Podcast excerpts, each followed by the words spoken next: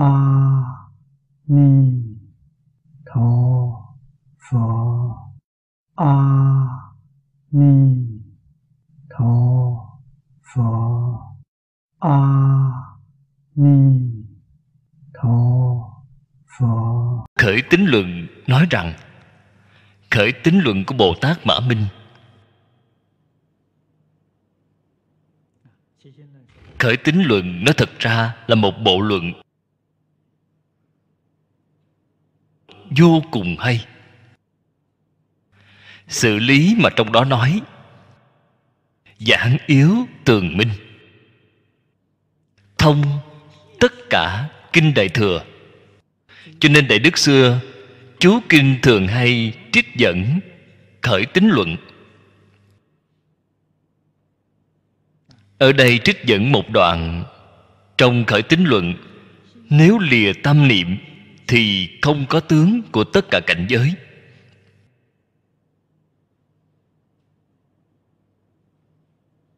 Bồ Tát Tạo Luận.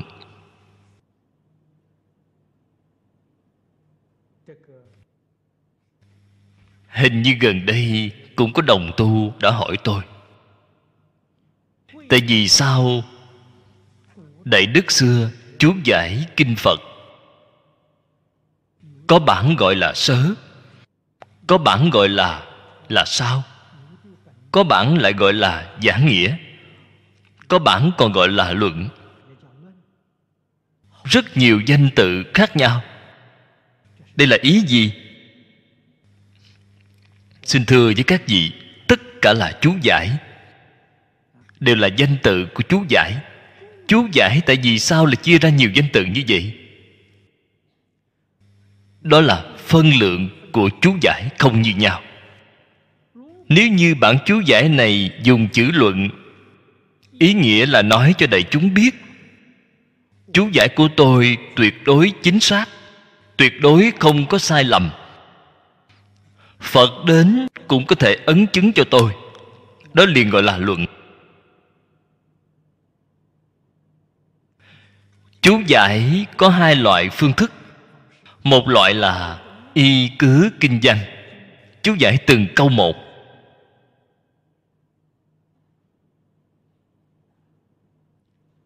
Chúng ta gọi nó là luận điển.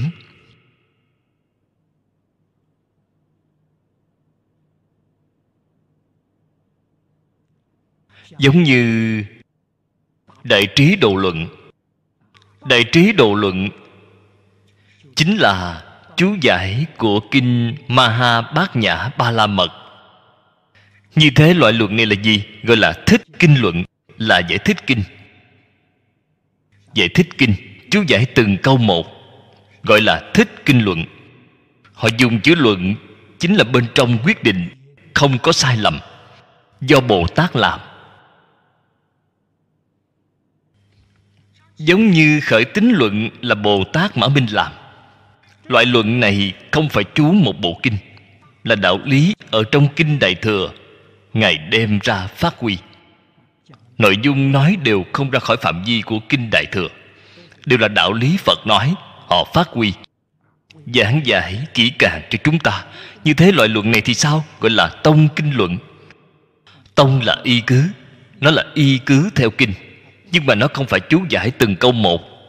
Luận có hai loại này, cho nên nói chú giải có hai loại tính chất này. Một loại là giải thích kinh điển, một loại là căn cứ theo kinh mà phát huy. Thế thì giống như Du Già Sư Địa Luận thuộc về tông kinh luận, Đại Trí Độ Luận thuộc về thích kinh luận. Vì sao những vị tổ sư đại đức này không dám nói tôi chú không có sai lầm? Nói luận không có sai lầm, người sau không được phép sửa đổi nó. Nó không có sai. Nói sớ.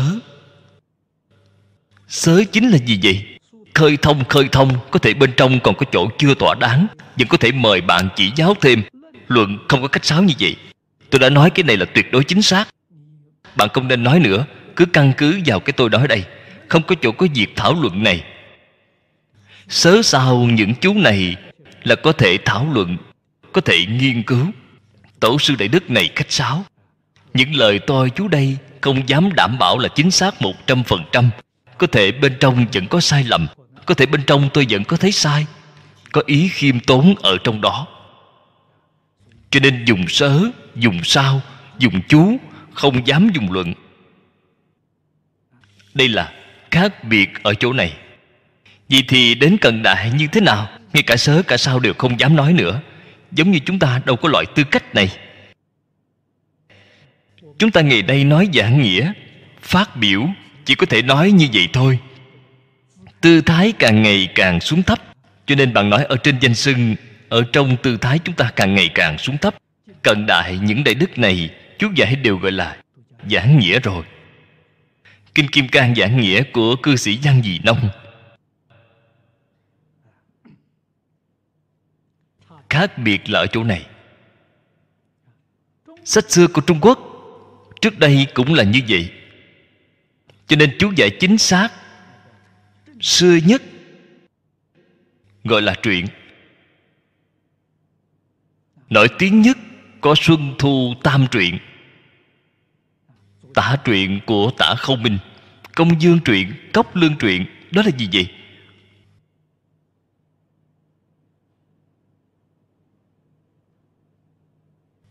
Đó là chú sách Xuân Thu. Sách Xuân Thu là do Khổng lão phu tử sáng tác. Ba người họ làm chú giải cho ngài. Họ tự mình cho rằng chú giải của tôi vô cùng chính xác, quyết định không có sai lầm, có thể truyền mãi cho hậu thế. Cho nên địa vị của chữ truyện đó, có cái phân lượng với chữ luận đó trong kinh Phật là bình đẳng. Nhưng mà người sau như thế nào? Khi làm chú giải cho sách xưa, người xưa không có người nào dám xưng là truyện.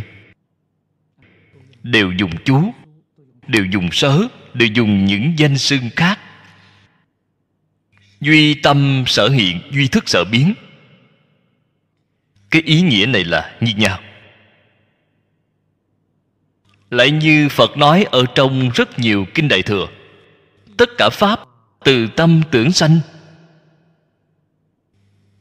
Tâm tưởng chính là niệm, có niệm liền có tướng, vô niệm là vô tướng.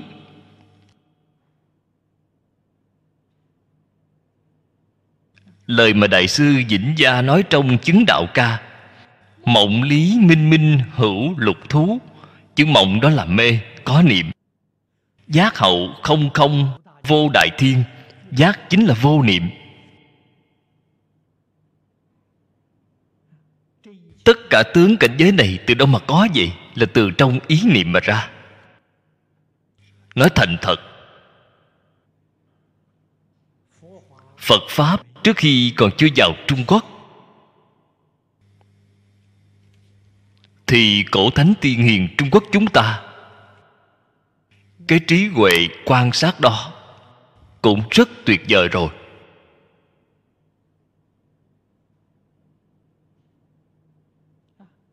Tưởng tượng cái chữ tưởng này không phải sau khi Phật đến rồi mới có cái chữ này. Kinh Phật chưa có đến, ở trong văn tự cổ xưa của Trung Quốc chúng ta đã có cái chữ tưởng này rồi. Tư tưởng, cái chữ này vào thời cổ xưa đã có rồi. Tư là gì vậy? Ở trong tâm có phân biệt rồi, chính là tư. Phân biệt là vạch giới hạn. Ở trong tâm có giới hạn, chính là tư, vạch thành ô vuông. Giống vậy ở trong tâm không có giới hạn, vì có phân biệt liền có giới hạn.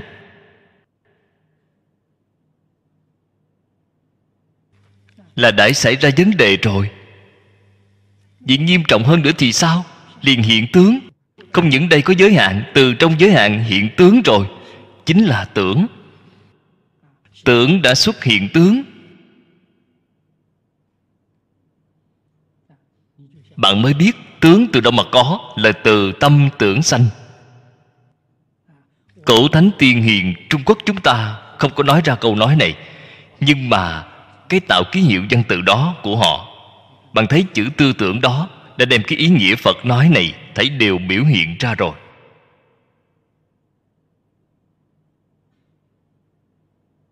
Cho nên văn tự của Trung Quốc rất tuyệt vời. Trên thế giới bất kỳ dân tộc quốc gia nào cũng không có. Đó là ký hiệu của trí huệ. Bạn xem qua cái chữ này là khai trí huệ.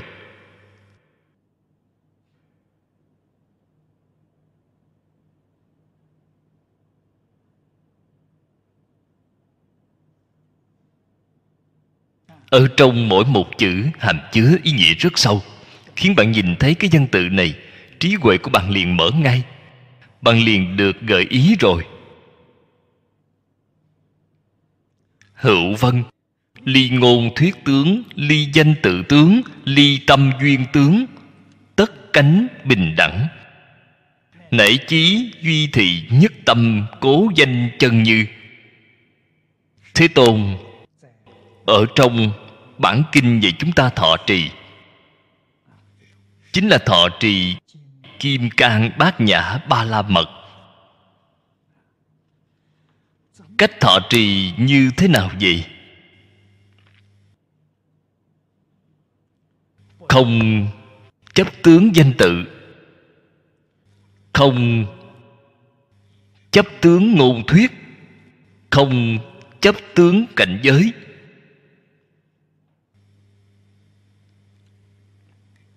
Giới trong khởi tín luận nói là hoàn toàn tương đồng. Khởi tín luận nói là lìa tướng ngôn thuyết, lìa tướng danh tự, lìa tướng tâm duyên. Khởi tín luận của Bồ Tát Mã Minh xác thực là tông kinh luận. Ngài nói ba câu nói này căn cứ trong Kinh Kim Cang. Thế Tôn dạy chúng ta làm thế nào thọ trì Kim Cang Bát Nhã Ba La Mật, chính là cái sự việc này. Hai câu phía trước đã nói rồi, sao gọi là tướng tâm duyên vậy? Ngày đây nói cạn, duyên là phan duyên.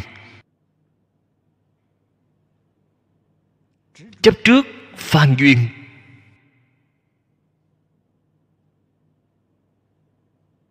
Đây là phiền não.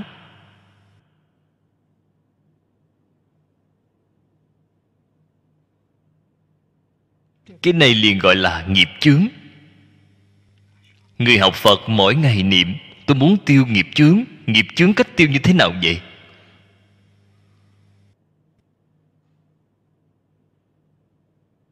Lễ Phật tụng kinh một chút là tiêu nghiệp chướng rồi.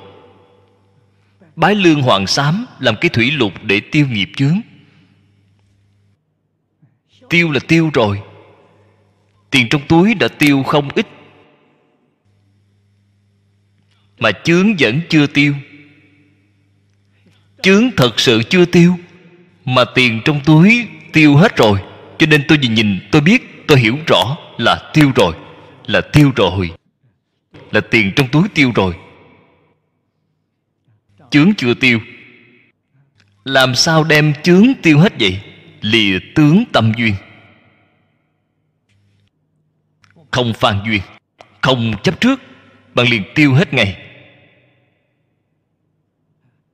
Tâm của bạn thanh tịnh, bạn tự tại. Ở trong tâm vẫn còn lo buồn, vẫn còn bận tâm, vẫn còn phiền não. Đó đều là nghiệp chướng. Đó liền gọi là tướng tâm duyên. Cái thứ này phải lìa. Tại vì sao phải lìa vậy? Là giả mà. Trong tâm thanh tịnh không có cái thứ này. Trong chân tâm bản tánh không có. Phật dạy chúng ta phải lìa, bởi do ở trong chân tâm bản tánh vốn dĩ không có. Nếu có, Phật không dạy chúng ta lìa.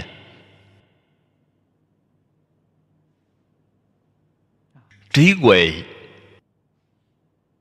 đức năng, tướng hảo, trang nghiêm, vô lượng quang, vô lượng thọ, cái này trong tâm thanh tịnh có.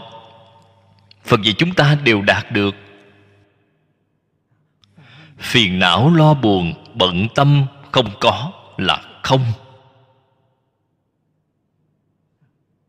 Phật dạy cho chúng ta mỗi câu đều là lời hay, mỗi câu đều là lời chân thật, không có câu nào lừa dối chúng ta.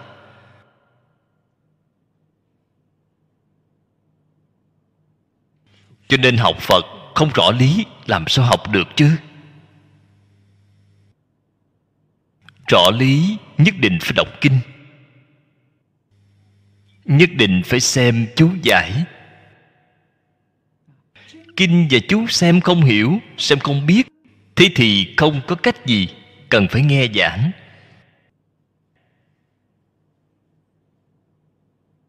Vậy là không thể không nghe kinh.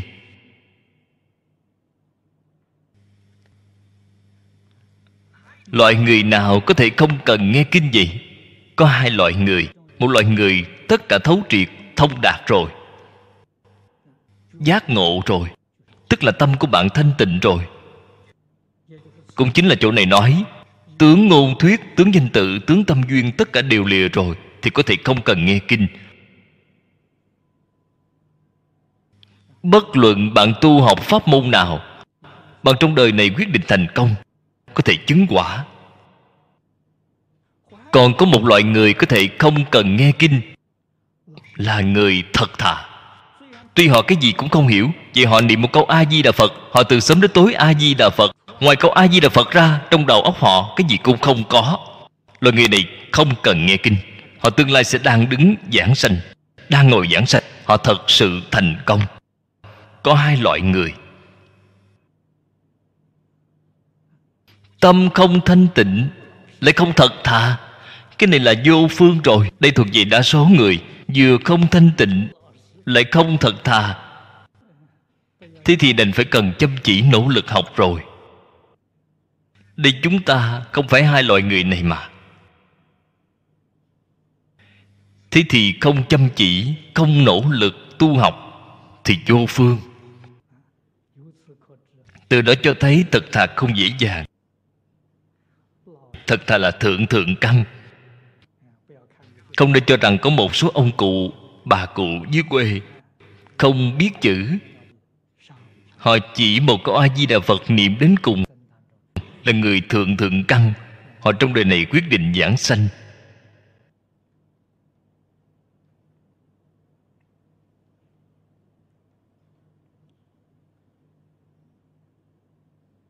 Như thế ba sự việc như vậy lìa rồi, thì rốt cuộc bình đẳng. Rốt cuộc bình đẳng chính là dạng pháp bình đẳng. Không những là 10 pháp giới bình đẳng rồi, 6 cõi bình đẳng rồi, không có pháp nào không bình đẳng. Không bình đẳng sanh ra từ đâu vậy? Là sanh ra từ trong vọng tưởng phân biệt. Bạn có phân biệt liền không bình đẳng, có chấp trước tức là càng không bình đẳng rồi. Lìa khỏi tất cả phân biệt chấp trước thì dạng pháp nhất như, dạng pháp bình đẳng, thậm chí chỉ là nhất tâm. Cái mà ở trong Tịnh Tông chúng ta niệm Phật cầu là nhất tâm bất loạn. Đây nhất tâm hiện tiền rồi. Nhất tâm chính là chân như bổn tánh. Nhất tâm hiện tiền chính là ở trong Thiền Tông gọi là minh tâm kiến tánh, chính là cái mà giáo hạ gọi là đại khai viên giải. Cách nói khác nhau mà ý nghĩa hoàn toàn tương đồng, cùng một cảnh giới, vì thế gọi là chân như. Đây là thật, không phải là giả. Tất cả vạn pháp thập pháp giới y chánh trang nghiêm sở hiện, tướng như kỳ tánh, tánh như kỳ tướng, cho nên gọi là chân như. Tánh là thật, tánh tướng nhất như chân như. Chân như là cái ý nghĩa này.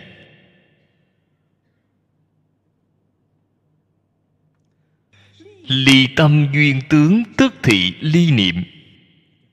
Duyên là chỉ phan duyên, tâm duyên tức thị khởi tâm động niệm. Tâm nhược động niệm tất hữu sở phan duyên. Tiện lạc ư danh tự tướng hỷ. Thật sự lìa tướng tâm duyên rồi, thì người này ở trong tất cả pháp có thể nói là không khác gì so với chư Phật Như Lai. Họ không khởi tâm, không động niệm. Tôi lại thêm vào hai câu không phân biệt, không chấp trước, vì mọi người sẽ càng dễ hiểu. Không khởi tâm, không động niệm, không phân biệt, không chấp trước, Tướng cảnh giới có hay không vậy? Có, ngay trước mắt. Mặc áo ăn cơm như thường, làm việc như thường, đón tiếp khách như thường mà không có phân biệt, không có chấp trước, không có khởi tâm, không có động niệm. Người như vậy mới gọi là thọ trì Kim Cang Bát Nhã Ba La Mật. Điều này trong kinh nhiều lần nói là thọ trì đọc tụng vì người diễn thuyết. Diễn là biểu diễn. Chúng ta làm nên tấm gương cho người ta xem, đây là diễn. Đem đạo lý chân tướng sự thật nói rõ ràng cho người ta, gọi là thuyết. Phải làm ra được. Diễn. Giống như Thích Ca Mâu Ni vừa mở đầu trong bổn kinh, vào đại thành xá vệ khất thực, đắp y mang bát là diễn. Diễn cho chúng ta xem, tự tại biết bao. Cho nên nếu như ở trong tất cả pháp vẫn là khởi tâm động niệm, vẫn là phân biệt chấp trước,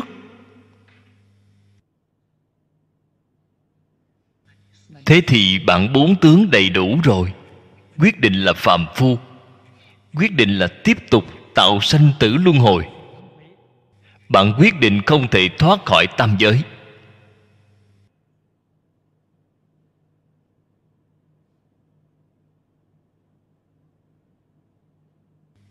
Điều này không thể không biết, không thể không cảnh giác. Như thế từ đó cho thấy mọi người tự mình bình tĩnh mà suy xét. Thiền cũng tốt, mật cũng tốt, giáo cũng tốt. Thử nghĩ mình có năng lực thành tựu hay không?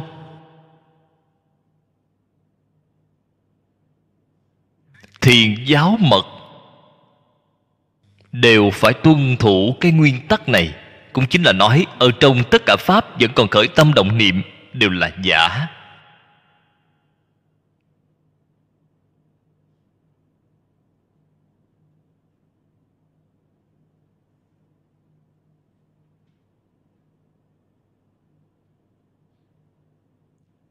Thiền tuy không thể nào đoạn phiền não, công phu của thiền định phục được phiền não.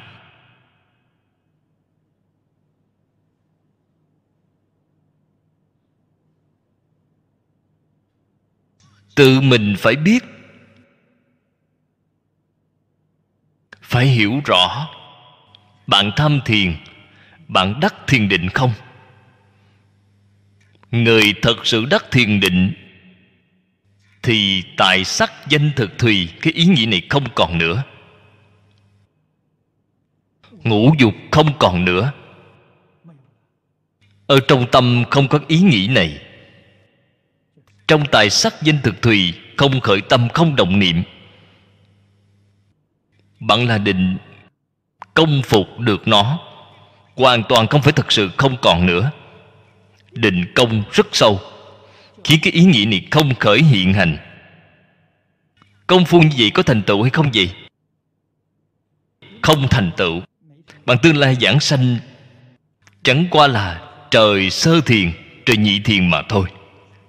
Vẫn ở trong tam giới, chưa ra khỏi tam giới. Bạn thử nghĩ xem, cái công phu này khó cỡ nào. Chúng ta có thể làm không được. Tài sắc danh thực tùy bày ngay trước mắt, có thể không động tâm không?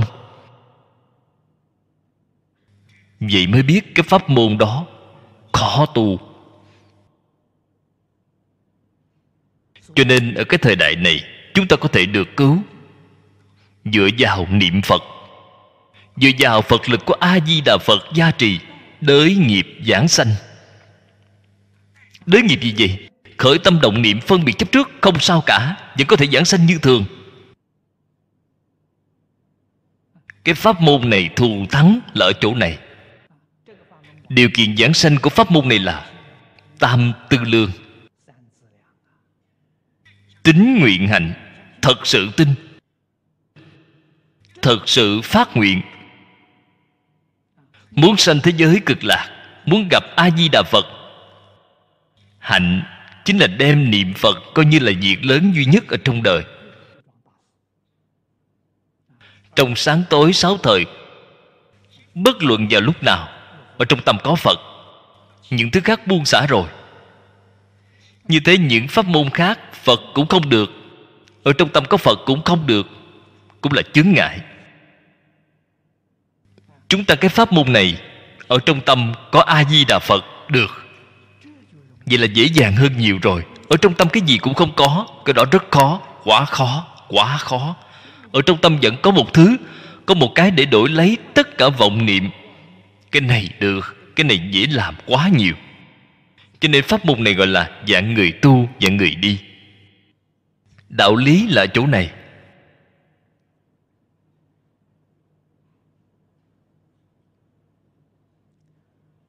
Khởi tín luận hữu dân, đương tri nhiễm pháp, tịnh pháp, giai tất tương đãi. Chữ tương đãi này chính là tương đối. Nhiễm cùng tịnh là tương đối, lớn nhỏ cũng là tương đối. Không có tự tướng để nói. Tất cả mọi pháp đều là tương đối. Nhà khoa học phát hiện thuyết tương đối. Phàm phu quả thật đúng là sống ở trong thế giới tương đối.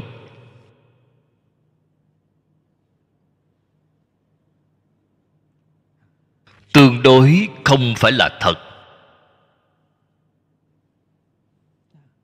Lìa khỏi bên này thì bên kia không có rồi, lìa khỏi bên kia thì bên này cũng không có, là tương đối lập nên. Không những lục đạo, thập pháp giới cũng là như thế, cũng là tương đối lập nên. Cho nên cái này là hư huyễn không thực. Chỉ có nhất chân pháp giới là chân thật. Thị cố nhất thiết pháp, tùng bản dĩ lai. Bản đây là căn bản. Phi sắc phi tâm, chúng ta ngày nay gọi là vật chất tinh thần. Cho rằng có vật chất có tinh thần. Bồ Tát Mã Minh ở chỗ này nói cho chúng ta biết không có việc này. Cái mà bạn nói là vật chất, nó là tinh thần, đều là vọng tưởng, hoàn toàn không phải sự thật. Phi sắc phi tâm, phi trí phi thức. Cái sắc tâm này là nói sợ biến, trí cùng thức là nói năng biến. Cái cảnh giới sắc tâm sợ biến này không có. Đây là Phật ở trên Kinh Kim Cang nói rất nhiều rồi. Tất cả pháp sở biến này, tất cả pháp này đều là do nhân duyên sanh ra, không ngay nơi thể, hoàn toàn không thể được. Phi sắc phi tâm. Nếu như các vị có học một chút pháp tướng duy thức, thế thì bạn sẽ rất dễ dàng hiểu rõ. Ở trong bách pháp đều đem cái tâm thức này xếp vào trong pháp hữu vi. Bạn thấy ở trong pháp hữu vi, tâm pháp, tâm sở pháp, cái này thuộc về tâm. Sắc pháp là thuộc về sắc. Tâm pháp, sắc pháp, bất tương ưng hành pháp, tất cả là pháp hữu vi. Pháp hữu vi trong Kinh Kim Cang nói rồi, tất cả pháp hữu vi như mộng huyễn bèo bọt. Đây chẳng phải đã nói rõ phi sắc phi tâm rồi sao? Toàn là từ trong vọng tưởng biến hiện ra, không phải sự thật. Trí cùng thức là năng biến, chính là vọng tưởng. Phía trước cái sắc và tâm này là sở biến. Phi hữu phi vô. Phi hữu là tuyệt đối, không có cái sự thật này, không ngay nơi thể. Tại vì sao nói phi vô vậy? Nó có tướng huyện trong từng sát na. Chúng ta hiện nay nhìn thấy cái hiện tượng này, cái này không thể nói phi vô, nhưng mà những tướng này là không nay nơi thể, hoàn toàn không thể được, không thể nói có. Cho nên phi hữu phi vô đã nói ra chân tướng của sự thật. Rốt cuộc không thể nói tướng,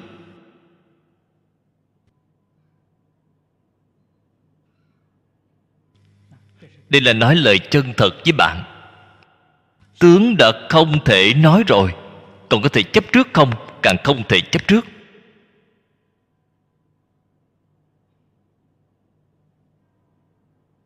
Nhi hữu ngôn thuyết giả, Thích Ca Mâu Ni Phật không thể nói đã nói 40 năm vì chúng ta, không thể nói đã nói hơn 300 hội cho chúng ta. Đương tri Như Lai thiện xảo phương tiện, giả dĩ ngôn thuyết dẫn đạo chúng sanh.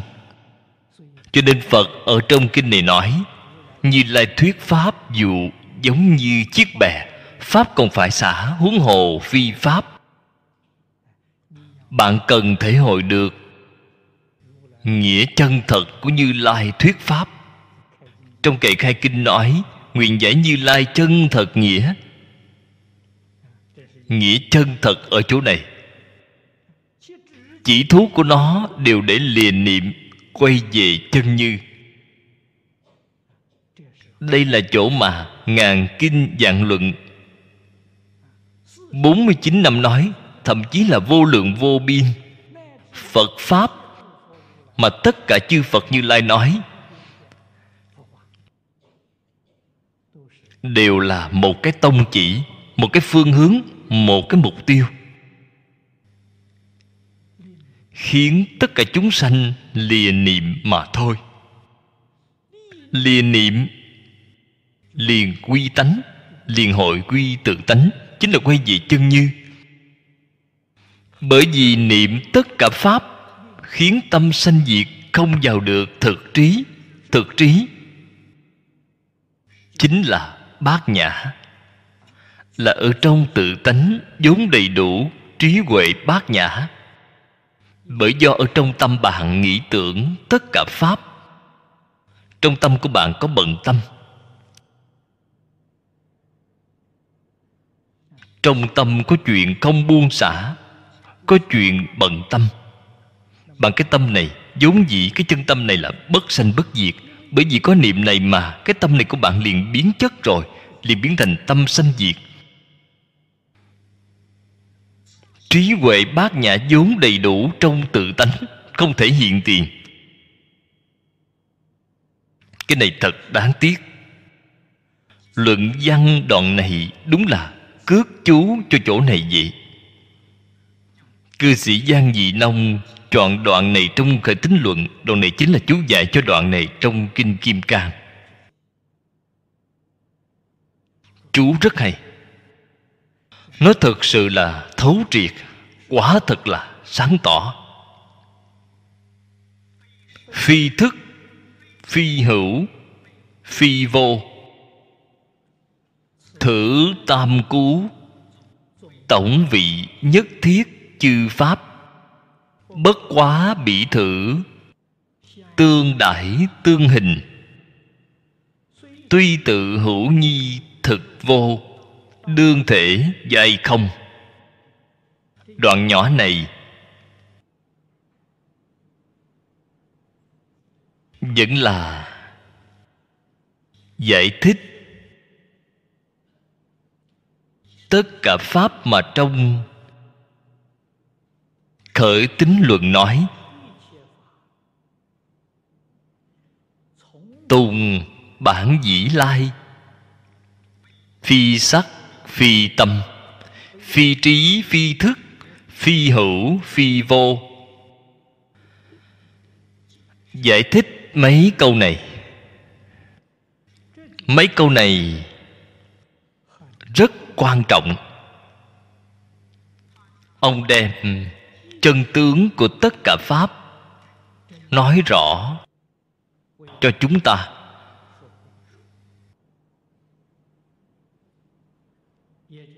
Cũng chính là thực tướng các pháp. Tổng dị nhất thiết pháp. Ở trong tất cả pháp này, không chỉ nói tất cả pháp của thế gian, mà tất cả pháp xuất thế gian cũng không ngoại lệ.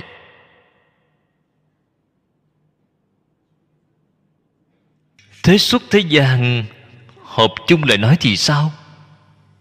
Chính là ở trong Phật Pháp thường nói là thập pháp giới y chánh trang nghiêm. Lục phàm là thế gian, tứ thánh là xuất thế gian. Thực tướng của nó quả thật đúng là hình dạng như vậy. Đây là tương đãi, tương hình lẫn nhau.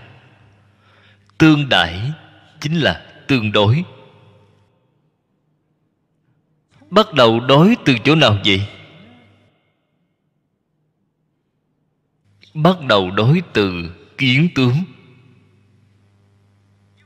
Bởi vì có kiến phần ở bên này thì mới sanh ra tướng phần ở bên kia.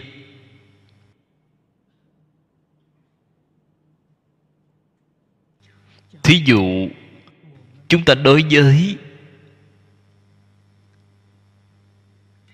cái đạo lý chân tướng sự thật này vẫn chưa có cách gì thể hội được. Chúng ta có thể dùng thí dụ cạn hơn một chút để nói là tưởng tượng. Tưởng là kiến phần. Để vừa tưởng thì sao? Liền có tướng rồi. Cái tướng đó chính là tướng phần. Chúng ta tưởng nhớ một người thì trong tâm cái tướng của người đó liền xuất hiện. Tương đãi, tương hình, thiết lập. Chúng ta tưởng nhớ một nơi chốn thì sao? Thì cái tướng của nơi đó liền hiện hình ngay. Tưởng là kiến một bên này, tướng là một bên khác.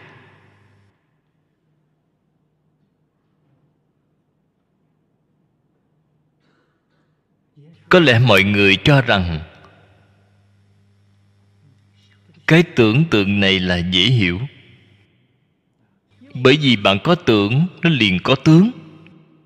Cho nên người có định công,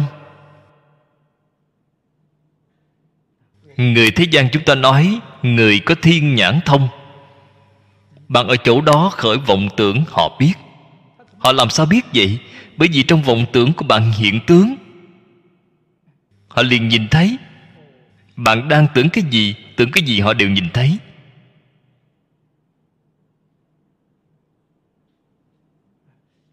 Bạn nằm ngủ đang mộng, bạn trong mộng làm việc gì họ cũng nhìn thấy. Vì sao vậy? Trong mộng có tướng. Mộng cũng là vọng tưởng biến hiện ra.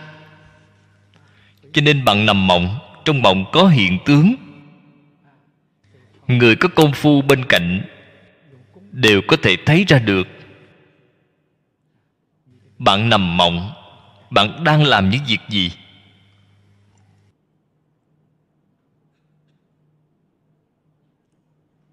Mà không biết. Chúng ta hiện tiền, chúng ta có thân thể bày ngay trước mắt, xâm la vạn tượng qua hoàn cảnh đời sống xung quanh chúng ta. Những hiện tượng này từ đâu mà có vậy? Cũng là từ vọng tưởng biến hiện ra. Lìa khỏi vọng tưởng thì không có tất cả pháp.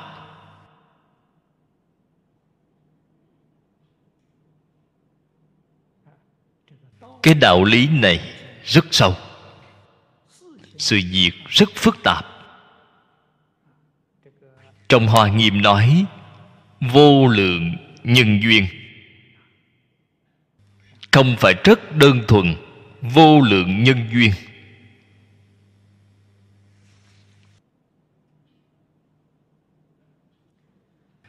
Nhưng mà nguyên tắc chung đều là do tương đối thiết lập.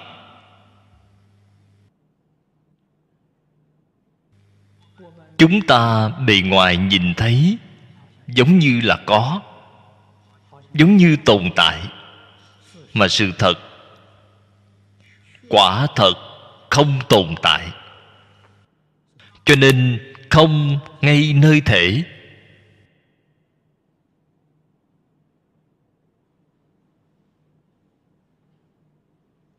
chúng ta nhìn thấy cái tướng này rõ ràng là tồn tại. Bằng chưa có nhìn thấy không ngay nơi thể, bằng chưa có nhìn thấy là bởi vì bạn bất cẩn, sơ suất. Bạn không nhìn thấy vọng tưởng chấp trước ở trong tâm bạn, xưa nay chưa từng gián đoạn bao giờ. Các vị phải nghe rõ ràng, chưa từng gián đoạn bao giờ.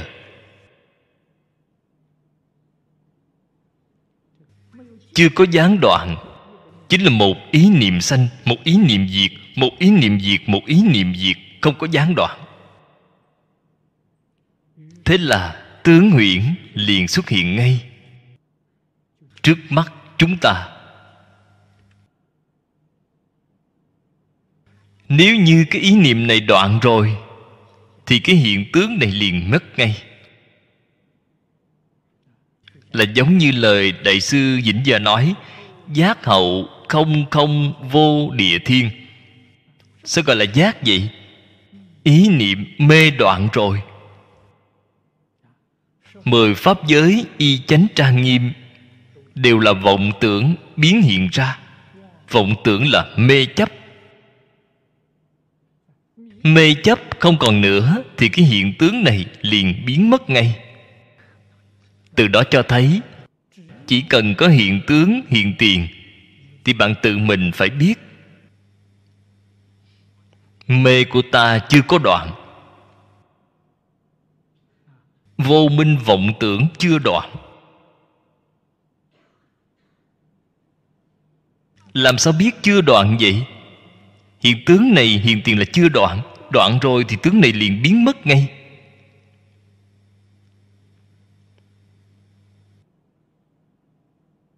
Bạn có phá vô minh chưa? Có đoạn vọng tưởng chưa? Cái thứ này đâu có cần phải hỏi người khác. Biết rất rõ ràng, rất minh bạch, bày ngay trước mắt. Cái chân tướng sự thật này phần sau còn phải nói rõ cặn kẽ.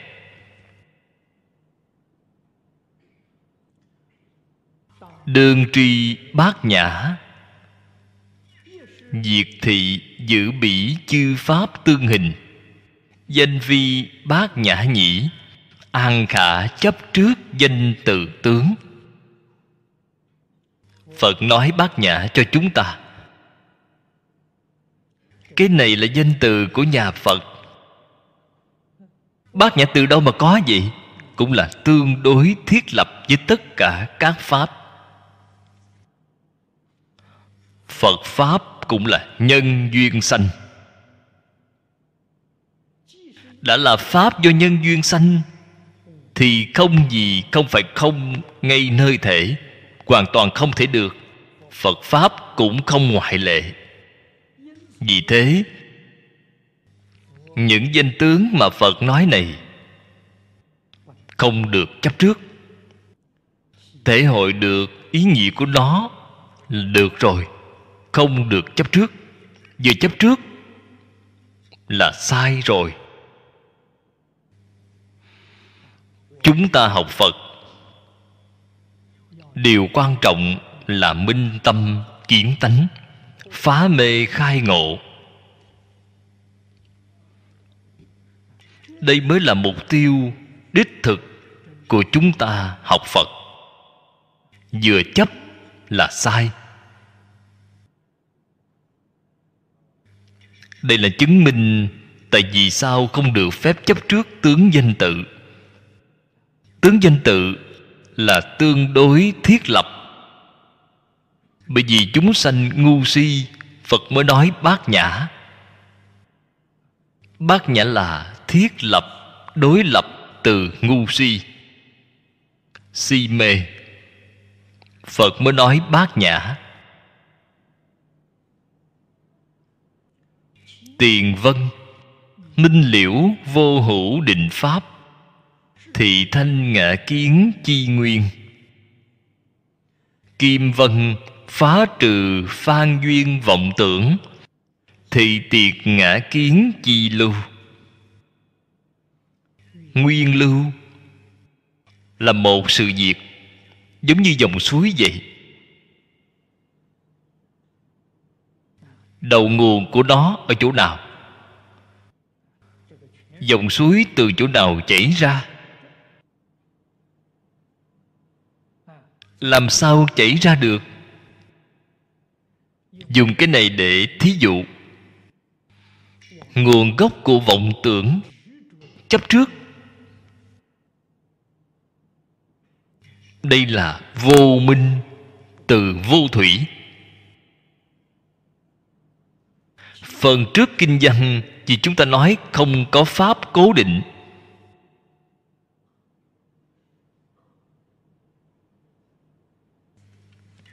Cái này là chỉ rõ ra đầu nguồn của ngã kiến. Chỗ này đang nói với chúng ta phá trừ phan duyên vọng tưởng, khiến cái đầu nguồn này không thể khởi tác dụng. Từ đó cho thấy chính bởi vì vọng tưởng chấp trước thì cái vô minh đó mới mở rộng. Càng mở rộng càng lớn, càng mở rộng càng sâu. Vô minh là khởi tác dụng như vậy.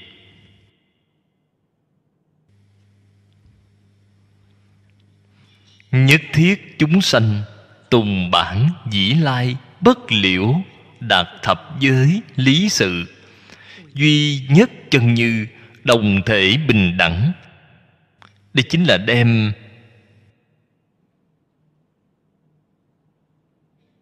hình dạng của nguyên lưu nói ra.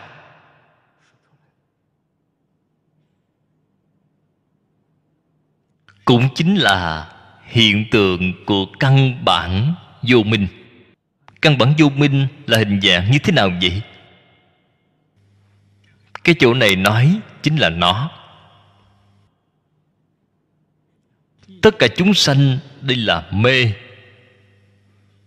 Vô minh đang không ngừng tăng trưởng, đang không ngừng mở rộng. Đây là nói tướng chúng sanh hiện tiền của chúng ta. Tại vì sao lại có cái hiện tượng này? Tùng bản dĩ lai. Cái tùng bản dĩ lai có một số chỗ gọi là vô thủy đến này, là hoàn toàn tương đồng với cái ý này. Tùng bản dĩ lai chính là vô thủy đến nay. Không liễu đạt, liễu là sáng tỏ, đạt là thông đạt. Không sáng tỏ, không thông đạt. Đạo lý trong 10 pháp giới, chân tướng sự thật trong 10 pháp giới không hiểu rõ. Lý và sự của 10 pháp giới là gì vậy? Duy nhất chân như. Lý là chân như, sự cũng là chân như.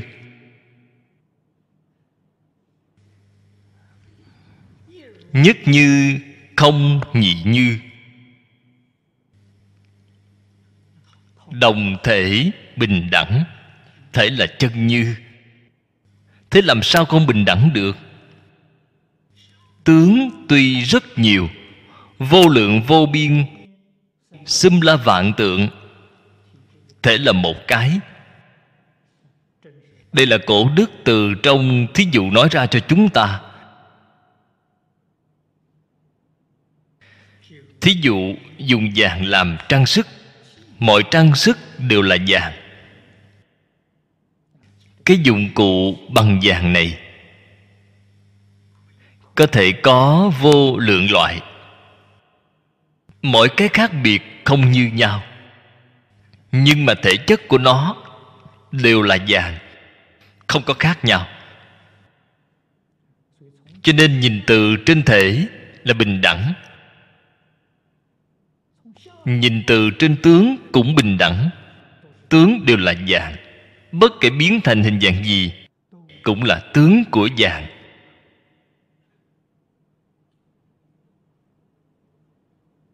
Người bình thường cứ khi nói thể bình đẳng còn có thể tiếp nhận, chứ tướng làm sao bình đẳng được? Tướng sao không bình đẳng vậy? Bạn chấp tướng liền không bình đẳng ngay. Bạn ở trên cái tướng đó khởi phân biệt, khởi chấp trước là không bình đẳng rồi. Không chấp tướng thì sao? Tướng bình đẳng. Bạn thấy cái xuyến vàng đó, vòng đeo tay vàng đó là tướng của vàng, bông tai bằng vàng cũng là tướng của vàng, đều là tướng của vàng. Sao không bình đẳng được? Nếu như bạn khởi phân biệt chấp trước, vòng tay không phải bông tai, bông tai tuyệt đối không phải vòng tay, thế là bạn đã chấp cái tướng phần đó rồi. Không chấp tướng phần thì tất cả là tướng của vàng. Thế là vàng bình đẳng, tướng đều là tướng của vàng, thế thì vẫn là bình đẳng. Tướng cũng bình đẳng, lý sự đều bình đẳng. Chúng ta hiện nay mê rồi, ở trong đây khởi phân biệt, khởi chấp trước. Cái vọng tưởng chấp trước này niệm niệm tương tục, nó không gián đoạn. Cái niệm vọng tưởng chấp trước tuy rất ngắn ngủi, nó ý nghĩ phía trước diệt rồi, ý nghĩ phía sau liền sanh ra. Ý nghĩ sanh diệt không dừng, sanh diệt không trụ. Cái sự việc này phiền phức rồi, nó không thể đoạn hết. Chưa từng lìa niệm, niệm trước diệt, niệm sau lập tức liền sanh ngay. Chưa lìa niệm, gọi nó là vô thủy vô minh. Đoạn văn này vô cùng hay. Đoạn thứ 12, đoạn thứ 13, hai đoạn nhỏ này đem hình dạng của vô thủy vô minh, nguồn gốc của vô thủy vô minh nói ra cho chúng ta. Văn tự không nhiều, nói rất rõ ràng, rất minh bạch.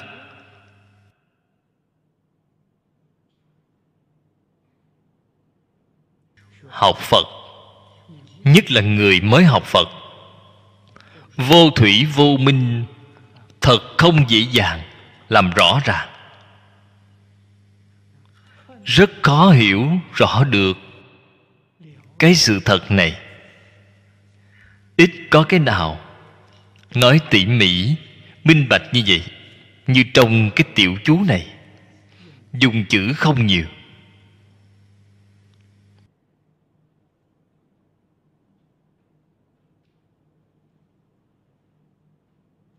nếu như chưa đạt đến cái cảnh giới này, nói lời thành thật không thể nói ra cái lời nói này,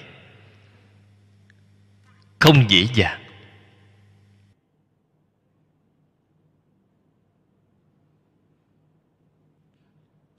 Nay muốn trở về nguồn gốc, chúng ta học Phật là vì cái gì vậy? chính là vì muốn trở về nguồn gốc.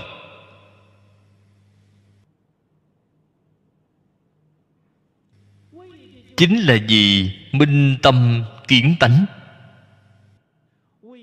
Chính là để tìm về chính mình.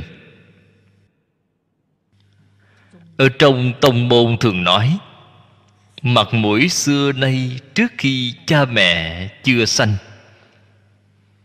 Chúng ta học Phật chính là vì cái sự việc này. Phải tìm ra được mặt mũi xưa nay trước khi cha mẹ chưa sanh. Đó là con người chân thật của mình.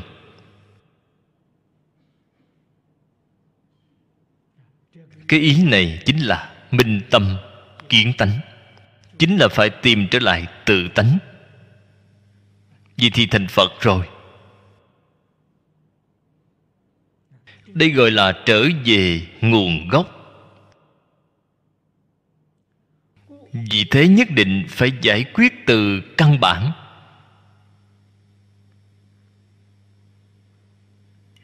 Đây là cách còn nhẹ nhất, thông minh nhất, đầu tiên nhất. Không phải từ cành lá, từ căn bản. Căn bản chúng ta hiện nay biết, căn bản chính là vọng niệm. Hiện nay phải trực tiếp bắt tay làm từ trên căn bản.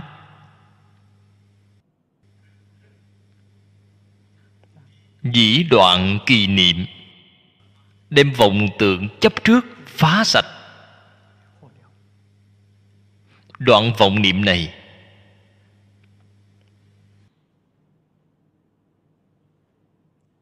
người biết được phương pháp này rất nhiều. Ông tông môn thường nói, mặt mũi xưa nay trước khi cha mẹ chưa sanh ra. Chúng ta học Phật chính là vì cái sự việc này. Phải tìm ra được mặt mũi xưa nay trước khi cha mẹ chưa sanh. Đó là con người chân thật của mình.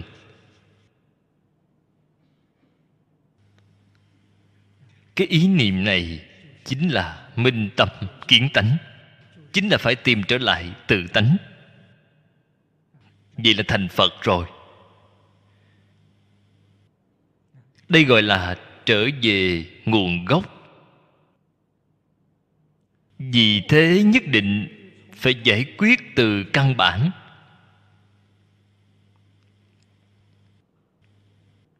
Đây là cách gọn nhẹ nhất,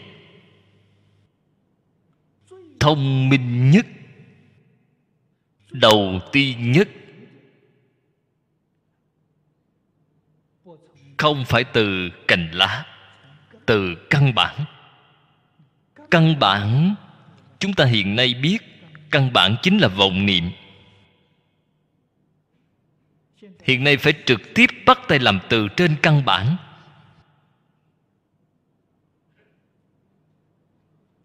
Dĩ đoạn kỳ niệm,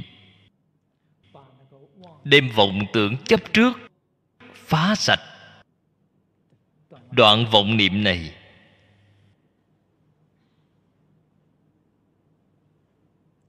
người biết được phương pháp này rất nhiều. Không những người tông môn biết, mà giáo hạ cũng biết. Thật sự là như thế nào vậy? Khó thầy, khó thầy. Thật sự khó. Đây nói rất rõ ràng. Bạn thử xem. Bạn đem vọng niệm đoạn hết. Bạn đoạn xem, bạn đoạn có được hay không. Không những đoạn không được, mà càng đoạn càng nhiều. Không đoạn dường như ta vẫn không có vọng niệm. Để vừa nghĩ đoạn vọng niệm thì vọng niệm không biết từ đâu mà đến nhiều như vậy.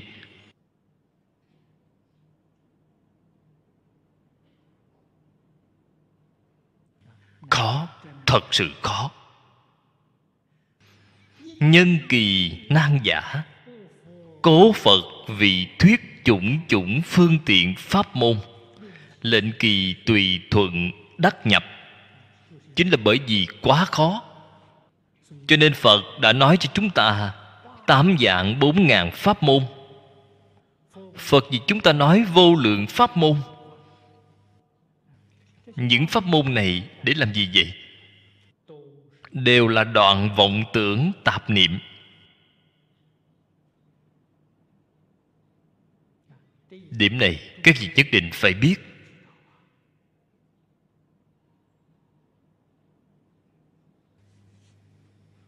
Nếu bạn không biết cái nguyên tắc này, nói lời thành thật, bạn sẽ không biết dụng công.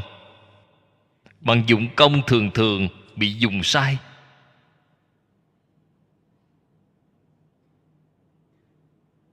Chúng ta nêu một cái thí dụ đơn giản nhất để nói. Bất luận tại gia xuất gia, vừa vào cửa Phật,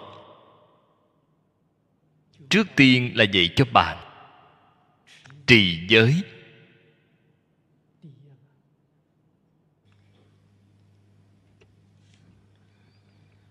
Tại vì sao dạy bạn trì giới? Xem trì giới là môn học đầu tiên vậy, quá quan trọng rồi. Do giới sanh định, bạn không trì giới thì bạn không thể đắc định. Do định khai huệ, là khai ngộ rồi, là ngộ nhập tâm tánh. Bạn không đắc định thì bạn không thể khai trí huệ. Thế là mọi người rất chăm chỉ trì giới. Giới luật giữ vô cùng tinh nghiêm. Có thể đắc định hay không? Không thể đắc định.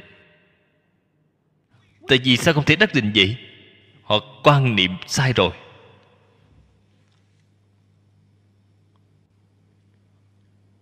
Họ phân biệt giới luật.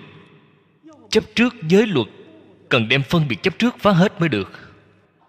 Bạn dùng phân biệt chấp trước để trì giới, bạn làm sao có thể đắc định được? Giới luật trì tốt đi nữa, cái mà họ đạt được là phước báo nhân thiên, phước báo hữu lậu. Họ rất lương thiện, không làm nghiệp ác, nhưng họ không thể đắc định. Tại vì sao họ không thể đắc định vậy? Các vị nếu đọc thử Đàn Kinh là biết ngay. Đại sư Lục Tổ nói rất hay. Nếu người thật tu đạo, không thấy lỗi thế gian, trì giới. Người bình thường hiểu sai ý nghĩa của nó rồi. Trì giới là tự mình trì giới, không có bảo người khác trì giới. Bản thân ta giữ quy củ, không có bảo người khác giữ quy củ. Ta trì giới, bạn thấy họ đều không trì giới, người đó lại phá giới, thì tâm họ còn có thể định lại được không? Họ sao có thể đắc định được? Họ không thể đắc định. Không những không thể đắc định, tự mình thấy tu trì giới là rất khá rồi, khởi tâm động niệm đều bất thiện. Bạn thấy người này phá giới, người kia tạo tội nghiệp, bạn nói xem việc này có đáng lo hay không? Tâm vẫn bị cảnh giới chuyển, không bị cảnh giới tốt chuyển, mà bị cảnh giới xấu chuyển rồi. Vậy là hoàn toàn không hiểu được trì giới là gì rồi.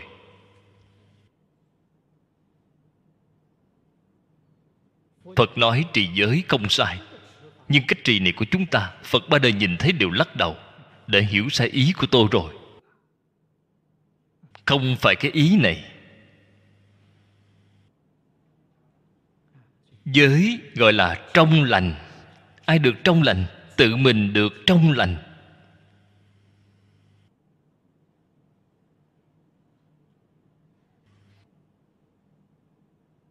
Đặc biệt là Đại Thừa. Giới Tiểu Thừa ở trên tương. Tiểu Thừa là luận sự không luận tâm. Giới Tiểu Thừa tương đối dễ trì, hoàn toàn ở sự tướng, chấp tướng. Tiểu Thừa tu hành tương đối khó khăn. Giới Đại Thừa ở tâm địa, luận tâm không luận sự. Ở tâm địa, tâm địa thanh tịnh, cho nên nó dễ dàng thành tựu định huệ. Khi so sánh với Tiểu Thừa, Đại Thừa là đường tắt, tu hành theo đường tắt. Như thế đây là Phật nói rồi. Rất nhiều pháp môn Tại vì sao nói nhiều pháp môn như vậy? Bởi vì căn tánh của tất cả chúng sanh không như nhau. Loại người nào thích hợp với loại pháp môn nào, chỉ cần thích hợp với họ, gọi là khế cơ, thì rất dễ dàng thành tựu. Tu học một cái pháp môn không khế cơ thì vô cùng khó khăn. Loại điển hình này trong Kinh Đại Tiểu Thừa đã nói rất nhiều. Cho nên pháp phải đúng căn cơ. Nếu không đúng căn cơ thì rất khó có hiệu quả. Vì vậy tiếp theo dưới đây, loại pháp môn nào khiến chúng ta cũng có thể tùy thuận mà vào vậy? Dưới đây nhất định phải nói đến. Nếu không nói đến thì sẽ rất có lỗi với chúng ta. Khởi tín luận vân: đương tri nhất thiết pháp, bất khả thuyết, bất khả niệm, cố danh vi chân như. Thật sự không thể nói ra. Thật sự là một. Một làm sao nói, hai mới có thể nói. Cho nên các vị phải nhớ kỹ, nói cũng là tương đối tương hình. Không có tương đối tương hình thì không thể nói ra được. Vì thế, tướng ngôn thuyết không được phép chấp trước. Phải lìa tướng ngôn thuyết. Cái đạo lý đó là ở chỗ này. Vẫn viết nhược như thị nghĩa, chư chúng sanh đẳng vân hà tùy thuận, nhi năng đắc nhập. Nói đã không thể nói rồi, bạn làm sao có thể bảo khiến tất cả chúng sanh tùy thuận mà được vào? Chính là chứng nhập. Làm sao có thể tất cả chúng sanh vào cái cảnh giới này gì? Đã viết nhược tri nhất thiết pháp, tùy thuyết vô hữu năng thuyết khả thuyết, tuy niệm vô hữu năng niệm khả niệm, thị danh tùy thuận. Mấy câu nói này là lời trong khởi tín luận. Chúng ta phải nhớ cho thật kỹ. Vì sao vậy? Chúng ta cũng hiểu sai cái ý nghĩa này tùy thuận rồi. Chúng ta cái tùy thuận này biến thành cái gì vậy? Tùy tiện rồi, cái đó không được. Đó không phải là tùy thuận. Bạn thử xem người ta nói tiêu chuẩn của cái tùy thuận này, sao gọi là tùy thuận? Dùng cái tiêu chuẩn này để xem thì chúng ta xưa nay chưa từng tùy thuận bao giờ.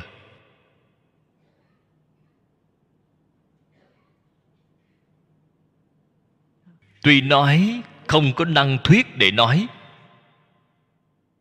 ở trong tâm quyết định không có phân biệt, có năng thuyết, có sở thuyết, không có cái ý nghĩ này. Tuy niệm cũng không có phân biệt, có một cái năng niệm, sở niệm, không động cái ý nghĩ này. Cái tuy niệm này, thí dụ chúng ta niệm A Di Đà Phật, từ sớm đến tối A Di Đà Phật thực sự không có ngừng nghỉ.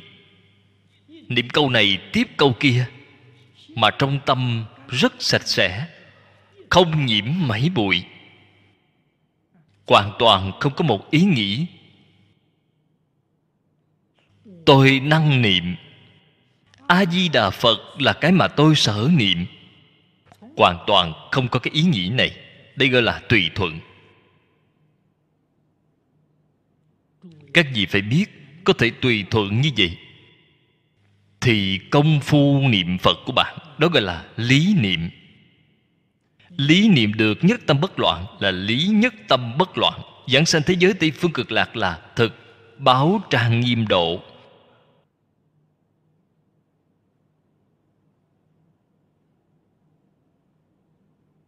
Đây là công phu tuyệt vời. Đây là nói ở trong niệm Phật. Nếu như dùng vào những pháp môn khác, 8 vạn 4.000 pháp môn,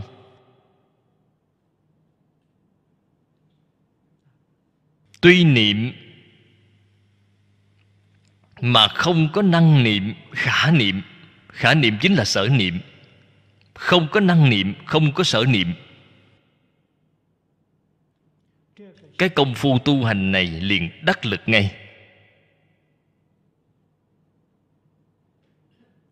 Lời mà Bồ Tát Phổ Hiền nói: hằng thuận chúng sanh tùy hỷ công đức. Bạn ở trong cái này thành tựu rồi. Loại thành tựu này khó hơn niệm Phật. Tại vì sao khó vậy? Niệm Phật, chúng ta ngày nay niệm A Di Đà Phật, quả thật tôi là năng niệm. A Di Đà Phật là sở niệm của tôi. Tôi một ngày niệm mấy ngàn tiếng Phật hiệu, một ngày niệm 1 vạn tiếng Phật hiệu. Thật sự có năng có sở. Có năng có sở, tu pháp môn khác là không được.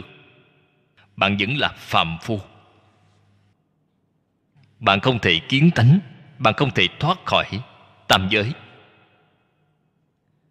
Chúng ta niệm Phật có năng niệm, có sở niệm, vẫn vãng sanh như thường, gọi là đới nghiệp vãng sanh. Các vị nên biết, năng sở không đoạn mà có thể thành tựu. Chỉ có một pháp môn tịnh độ này.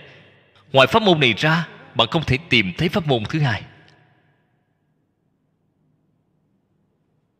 Pháp môn này đã thật sự là cứu chúng ta rồi. Chúng ta liền khỏi pháp môn này, nói lời thành thật là không được cứu. Liền khỏi pháp môn này, bạn nhất định phải làm được năng sở đều quên, thì bạn mới có hy vọng. Chỉ cần có năng, có sở, thì bạn không có hy vọng rồi. Đời này vẫn phải tiếp tục tạo lục đạo luân hồi.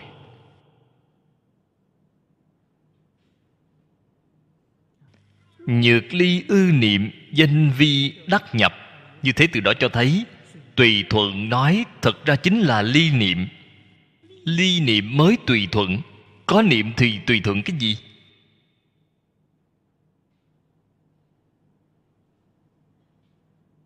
Đây là Bồ Tát Mã Minh ở trong Đại Thừa Khởi Tín Luận đem định nghĩa của hai chữ tùy thuận nói ra cho chúng ta rồi. Từ đó cho thấy cái cảnh giới này của Ngài quả thật là cao.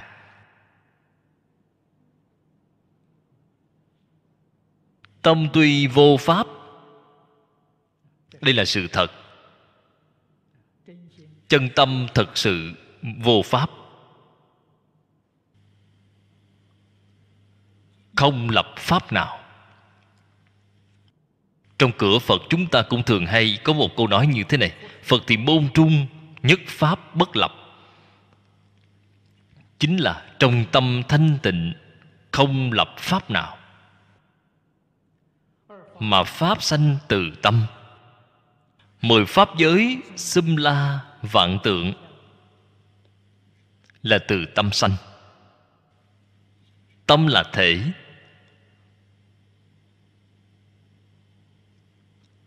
Thập pháp giới y chánh trang nghiêm là tướng. Từ thể khởi tướng.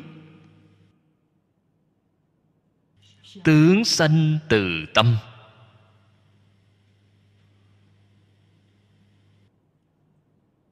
Tướng tuy vô lượng vô biên, nhưng thể chỉ là một.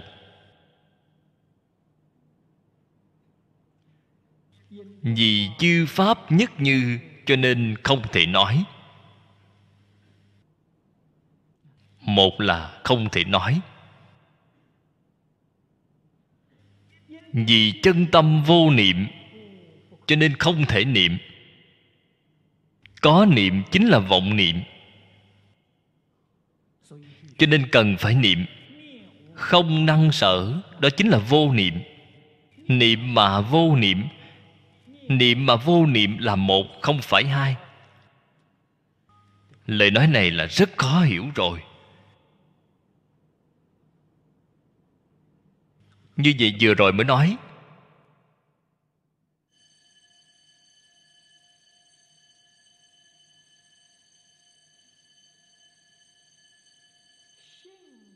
tánh và tướng là một, không phải hai. Tánh cùng tướng là một, không phải hai. Bạn hiểu hay không? Nếu như lại không hiểu nữa thì vàng và trang sức là một, không phải hai. Vì tôi hiểu rồi. Vàng là trang sức là một, không phải hai. Biết vàng cùng trang sức là một, không phải hai, thì tánh tướng là không hai. Vô niệm là tánh, niệm là tướng.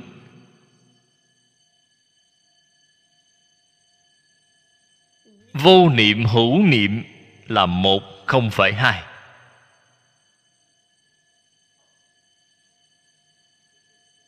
Cái đạo lý này tương đối sâu một chút, cần thể hội thật tỉ mỉ.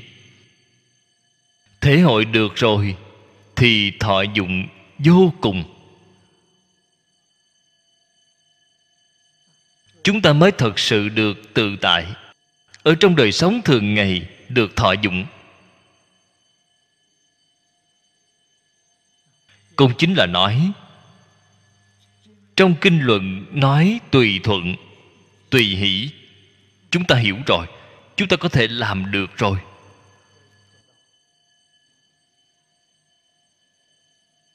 Làm được rồi là sống đời sống của Phật Bồ Tát. Trải qua đời sống của Phật Bồ Tát. Nếu như bạn không hiểu, không sáng tỏ,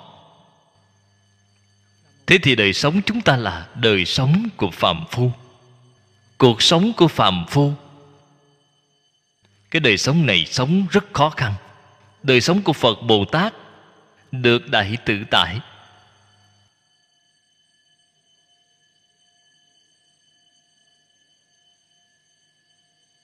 Như thế biết niệm và vô niệm là một, không phải hai. Đây chính là chân lý. Đây chính là tự tánh. Tông môn gọi là minh tâm kiến tánh. Minh tâm kiến tánh là cảnh giới ra làm sao? Sự việc như thế nào vậy?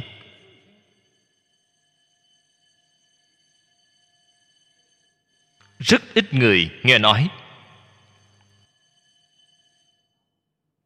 cũng rất ít người giảng cho bạn.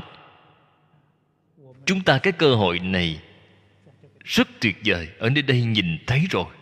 Cảnh giới của minh tâm kiến tánh, hình dạng của minh tâm kiến tánh. Nói một lời tổng kết là dạng pháp nhất như.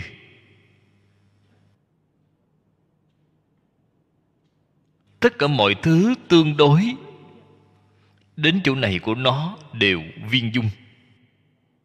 Cho nên nói đều hội quy về tự tánh. Chúng ta nêu mấy cái thí dụ để nói. Chân vọng nhất như, chân vọng không hai. Tại vì sao vậy? Chân là thể, vọng là tướng. Chân là lý, vọng là sự. Thể tướng không hai, lý sự không hai, chân vọng là không hai.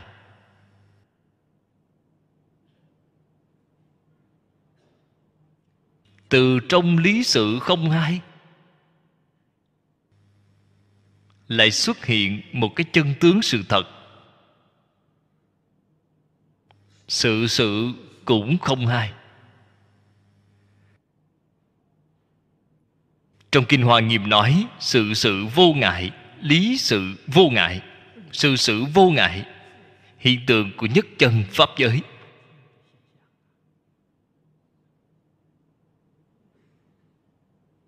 Từ trên sự sự vô ngại chúng ta sáng tỏ rồi, đúng sai không hai,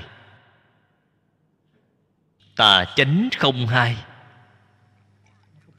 Không hai cũng có thể gọi là nhất như, đúng sai nhất như, tà chánh nhất như. Thế là thấy càng vi tế càng thấu triệt. Các vị phải biết, ở trong tâm quyết định không có mảy may vọng tưởng phân biệt chấp trước, mới nhất như, mới không hai. Hơi có một chút xíu chấp trước, một chút xíu phân biệt thì thiện quyết định không phải ác, ác quyết định không phải thiện, tà quyết định không phải chánh, chánh quyết định không phải tà. Vì sao vậy? Bạn có phân biệt, có chấp trước, đó chính là hai, là không một. Vạn pháp bất nhất. Tâm được thanh tịnh bình đẳng thì vạn pháp không hai. Không hai chính là không một. Bạn hiểu không vậy? Bạn có thể ở trong đây thấy ra thì bạn đã có thọ dụng rồi.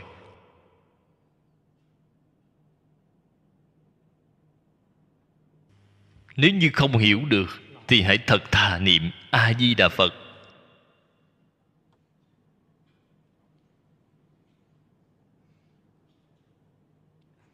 Niệm thì nghiệp thức, tánh thể tịnh vô thị sự.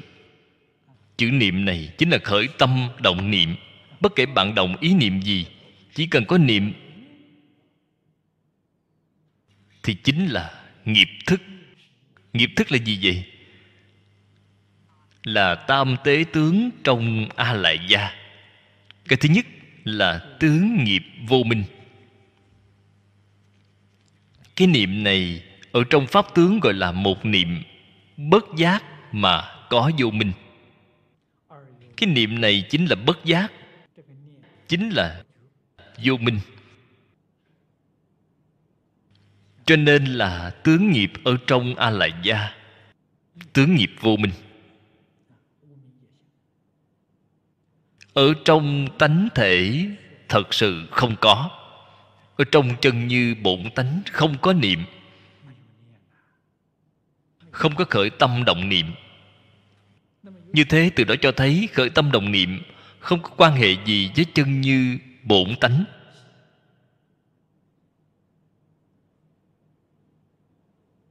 Là giống như trời âm u, rất nhiều mây, mây dày đặc che kín mặt trời rồi, chúng ta không thể nhìn thấy mặt trời. Cái tầng mây rất dày này là giống như nghiệp thức. Từ cái mặt trời kia thật sự không có lớp mây, không có mây che kín. Cái mây này không liên quan gì với mặt trời. Chính là sự việc đạo lý, nó là như vậy.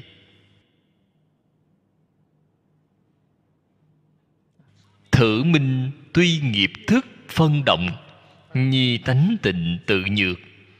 Đây là nói rõ ràng nghiệp thức, bất kể nó khởi như thế nào, bất kể nó động như thế nào,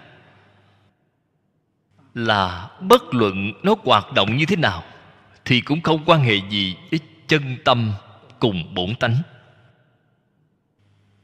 Đại sư Huệ Năng nói rằng nào ngờ tự tánh vốn tự thanh tịnh. Đây là Đại sư Huệ Năng, Lục Tổ Thiền Tông khi khai ngộ đưa ra báo cáo với thầy của Ngài. Nói ra chỗ thấy của Ngài. Ngài thật sự nhìn thấy rồi.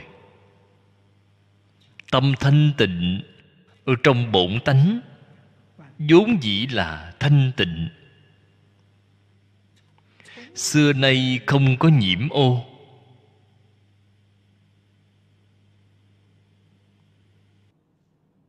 Hòa thượng Ngũ Tổ Hoàng Nhẫn đã đồng ý câu nói này của Ngài. Đúng không sai? Chân tâm của chúng ta, bản tánh của chúng ta là thanh tịnh, xưa nay chưa từng nhiễm bao giờ, là giống như mặt trời vậy, xưa nay chưa từng bị mây che kín bao giờ.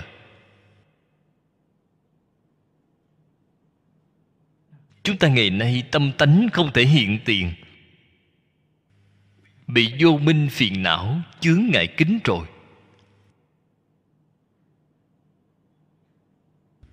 Đây là hình tướng của chúng ta hiện nay. Vô minh phiền não là cái thứ gì vậy? Là những thứ hư vọng, không phải chân thật. Chính là một niệm, một cái vọng niệm. Nó không phải là thật. Nhưng mà cái vọng niệm này nếu như tiếp tục không đoạn thì sao? Nó sẽ khởi tác dụng. Tác dụng gì vậy? Chướng ngại bổn tánh. Tác dụng của bổn tánh không thể hiện tiền. Nó khởi cái tác dụng này. Chúng ta thử xem cái vô minh vọng tưởng này. Vô minh ý thức, hoặc giả nói nhất niệm vô minh, nó là cái thứ gì vậy?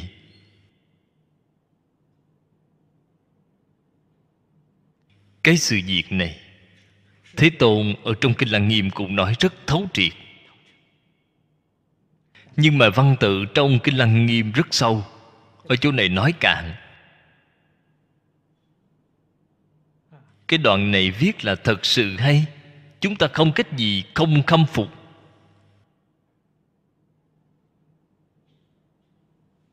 Lăng Nghiêm đoạn đó xem không hiểu, xem cái này thì hiểu rồi. Đương tri niệm chi vi vật, đương xứ khởi, đương xứ diệt, sát na bất định. Đây là nói nhất niệm vô minh là gì? Chân tướng của nhất niệm vô minh là cái này.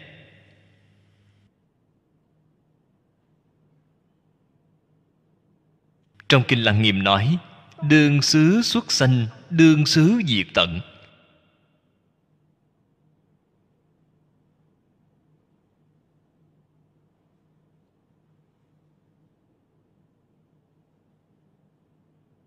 Cái đương xứ này rốt cuộc là thời gian bao lâu vậy? Nói thật ra là thời gian rất ngắn ngủi. Ngắn ngủi đến mức chúng ta vô phương tưởng tượng, không cách gì tư duy được. Cái này trong kinh Thế Tôn lấy thí dụ. Phàm là thí dụ thì chỉ có thể thí dụ một cách đại khái, không có cách gì thí dụ chính xác được.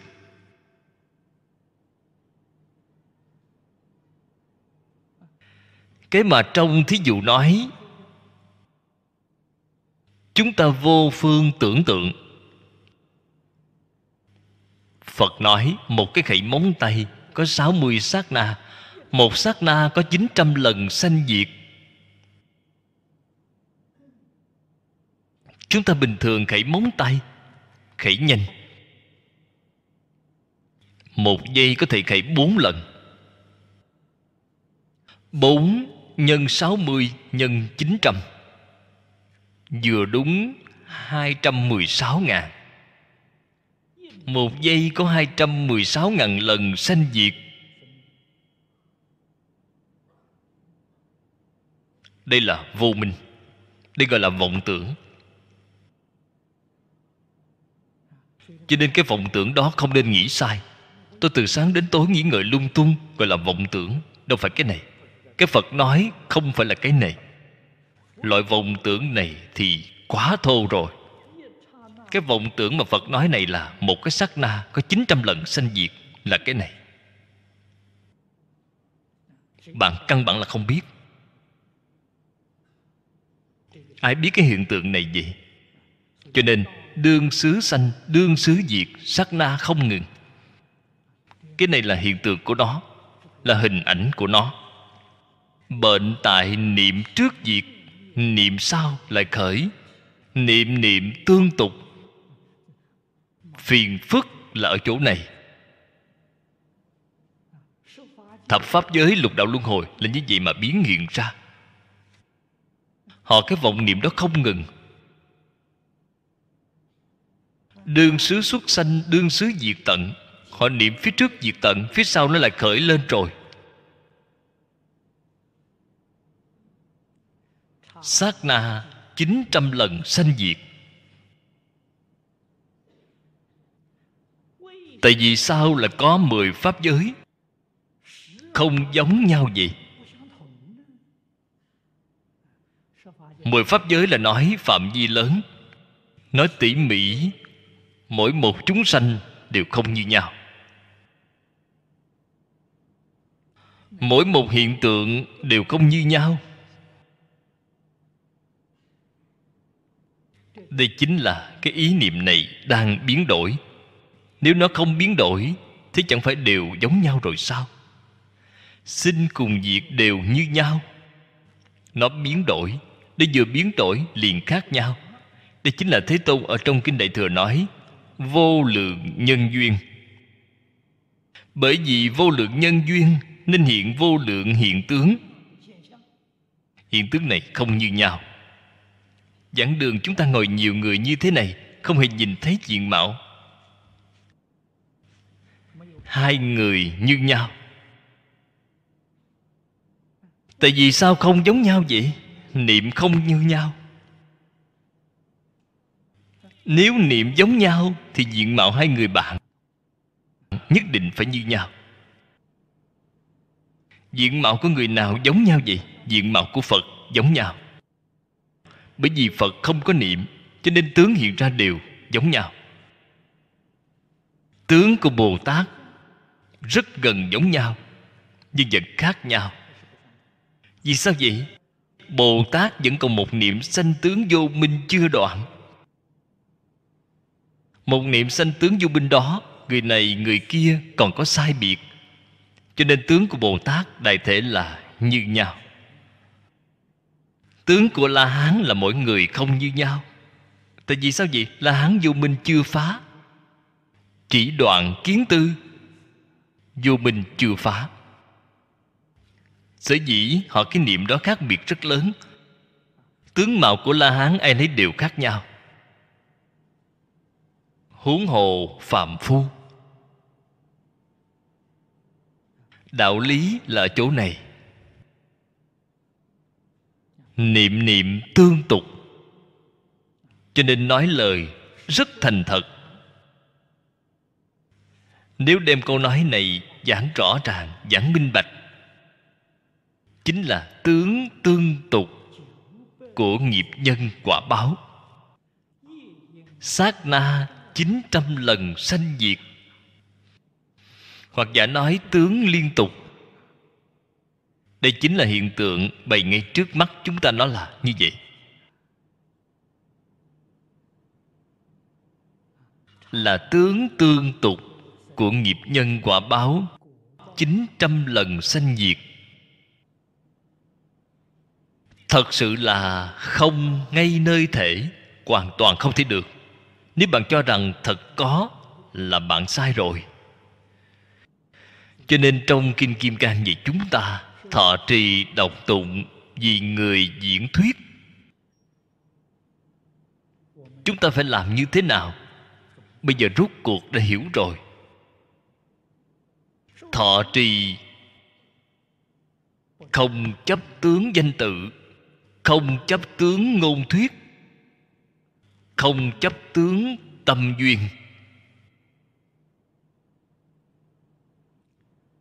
Trong tâm rất sạch sẽ, không chấp một pháp nào. Đây gọi là thọ trì. Ta tự mình thọ trì, làm ra tấm gương cho mọi người xem, đó gọi là diễn. Người khác đến hỏi, ta nói rõ cho họ, gọi là thuyết. Thọ trì diễn thuyết.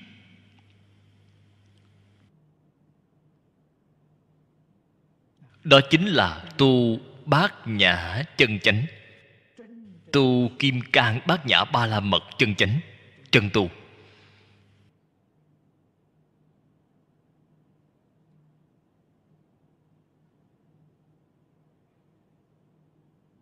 Các vị phải nghe cho rõ ràng. Bảo bạn không chấp trước tướng danh tự, không phải không có danh tự. Bảo bạn không chấp trước tướng ngôn thuyết, không phải không có ngôn thuyết. Bảo bạn không chấp trước tướng tâm duyên, không phải không có xâm la vạn tượng.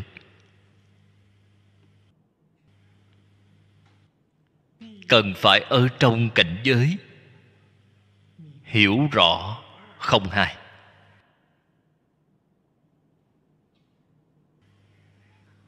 Trong kinh thường nói biết hội quy tự tánh, đây mới gọi là tu hành bát nhã chân thật.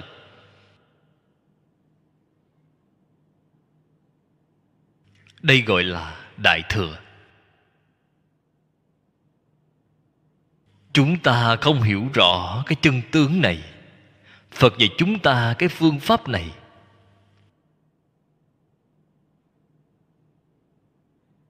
chúng ta hoài nghi. Không biết tại vì sao Phật dạy chúng ta làm như vậy.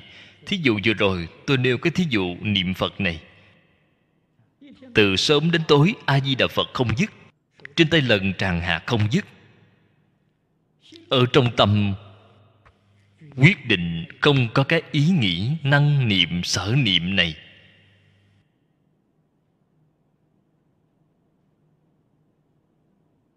Hai bên năng sở đều lìa. Chúng ta A Di Đà Phật từng câu không ngừng, là không chấp tướng phi pháp. Tướng phi pháp chính là tướng không, không chấp tướng không. Ở trong tâm lại như không có chuyện gì, năng niệm sở niệm đều không có, là không chấp tướng pháp. Tướng pháp là có, tướng phi pháp là không. Bạn xem niệm A Di Đà Phật từ sớm đến tối, niệm A Di Đà Phật mà không trụ hai bên có không?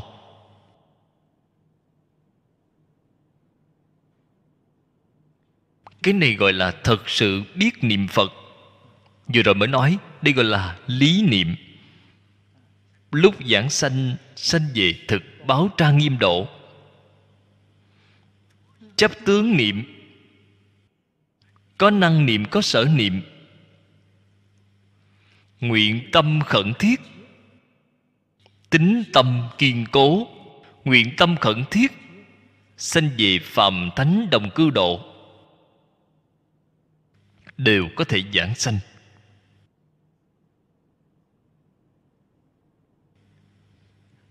Cái này phần sau sẽ nói đến. Tùy diệt tùy khởi, tình vô thực vật, do chi không hoa, huyễn hữu vô thực. Cái này nói thật ra không chỉ là nói lý. Ở trong lý có sự, chính là hiện tượng trước mắt.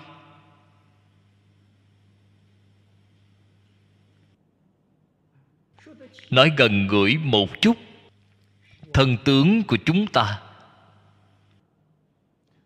hiện tượng môi trường xung quanh đời sống thường ngày của chúng ta, cái môi trường này không ngoài môi trường nhân sự. Người giao tiếp với chúng ta, môi trường vật chất, sự thọ dụng y phục, ăn uống, chỗ ở đi lại của chúng ta là gì vậy? Chính là niệm niệm tương tục, tùy diệt tùy khởi, không có gì cả. Giống như hoa đốm hư không. Hoa đốm hư không, Phật ở trên kinh thường hay dùng cái thí dụ này. Hư không quả thật không có hoa. Khi nào nhìn thấy hư không có hoa vậy? Khi mắt bị bệnh thì nhìn thấy hoa đốm trong hư không. Các vị người từng bị bệnh mắt sẽ có cái kinh nghiệm này. Nhìn thấy có hoa trong hư không, nhìn thấy trên đèn sẽ có cái bóng tròn. Khi mắt bị bệnh thì có bóng tròn, trong hư không liền hiện hoa. Người mắt khỏe thì không nhìn thấy, hư không không có hoa, trên đèn cũng không có bóng tròn. Đây chứng tỏ là giả, không phải là thật. Bạn thấy sai rồi, là ảo giác của bạn. Huyễn có không thật. Ảo giác giống như là có, mà thật sự là không có. Cho nên các vị phải biết, nói xác thực là không có cái thân này. Không những không có cái thân này, mà cũng không có cái tâm này. Khởi tâm động niệm của chúng ta không có. Cái tâm khởi tâm động niệm là 8 thức 51 tâm sở. 8 thức 51 tâm sở là giả, không phải là thật. Đấy đều là pháp hữu vi. Phần sau Kinh Kim Cang nói: tất cả pháp hữu vi như mộng huyễn bèo bọt. Cho nên không những có cái thân này, chúng ta có thể tư duy tưởng tượng, khởi tâm đồng niệm, cái tâm đó cũng không có.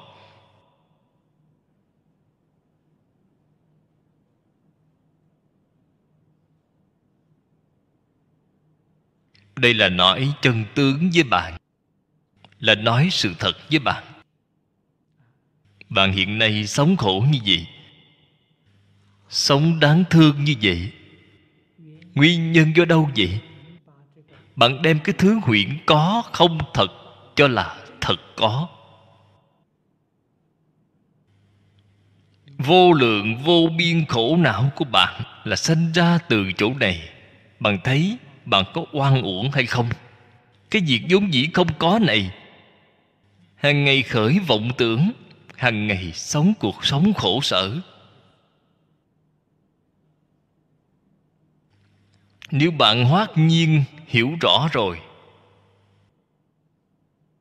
thế thì bạn liền được đại tự tại rồi. Vì mới biết được chân tướng sự thật. Sau đó bạn ở thế gian này hàng ngày chơi đùa, hàng ngày du hí thần thông, rất vui vẻ, vĩnh viễn không có khổ. Vì sao vậy? Đời sống mà bạn sống là nhất như không hai.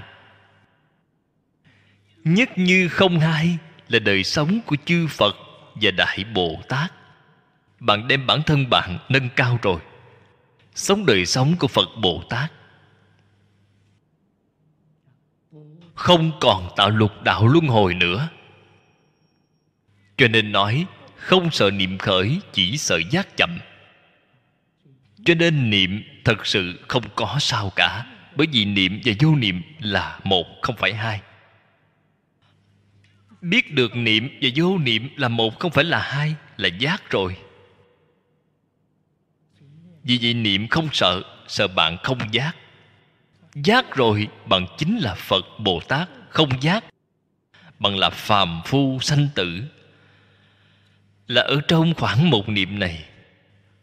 Sự khác biệt giữa Phật và chúng sanh là ở trong khoảng một niệm.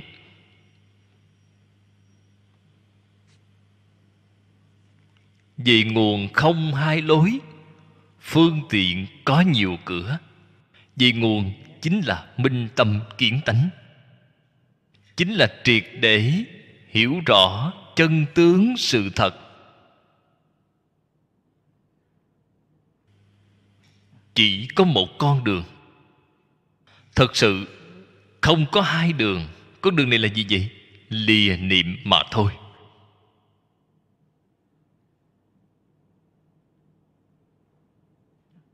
Vừa rồi mới nói cái lìa niệm này khó là khó lắm, quá khó. Cho nên Phật đã mở cửa phương tiện. Vì chúng ta mở 8 vạn 4 ngàn pháp môn, vì chúng ta mở vô lượng pháp môn. Ở trong vô lượng pháp môn thì pháp môn niệm Phật, đặc biệt là phương tiện của phương tiện đoạn niệm.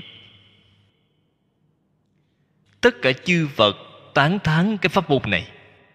Không phải không có đạo lý, không phải tùy tiện tán thán.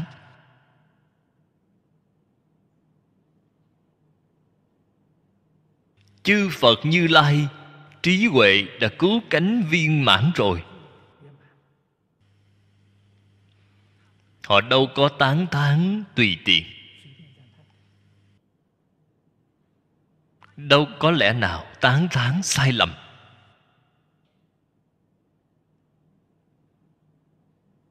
Lời họ nói quyết định là chân thật.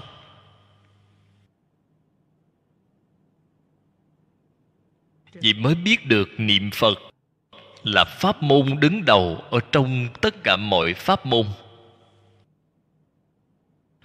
Nó là phương tiện của phương tiện đoạn niệm.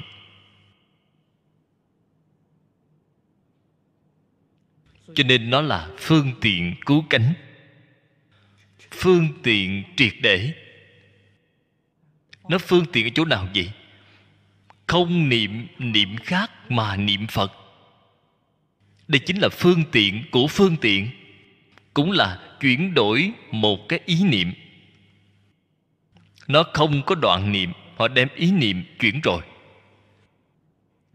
Tất cả mọi ý niệm ta đều không niệm nữa. Ta chỉ niệm Phật.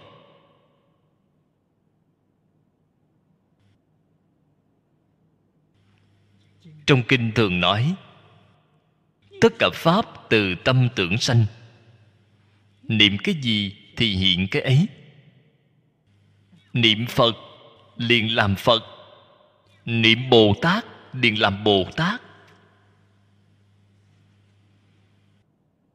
Cái thập pháp giới này vừa rồi mới nói, cái tướng đó đang ở đó biến hóa. Vô lượng tướng biến hóa. Nhân của biến hóa chính là ý nghĩ. Bởi vì ý nghĩ khác nhau cho nên hình tướng khác nhau. Họ chuyên niệm Phật thì họ biến thành tướng Phật. Niệm Bồ Tát thì biến thành Bồ Tát. Niệm tham liền biến thành tướng ngạ quỷ. Ngạ quỷ là tham lam, keo kiệt.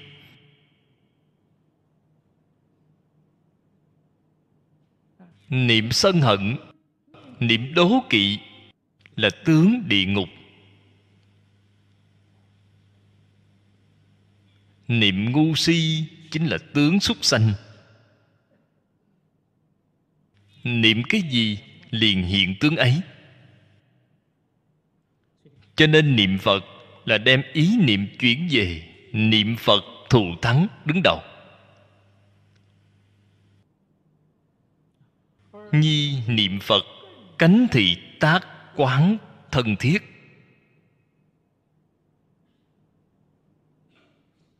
Tông môn giáo hạ, pháp môn vô lượng. Nói tóm lại, không ngoài cái nguyên tắc chỉ quán này.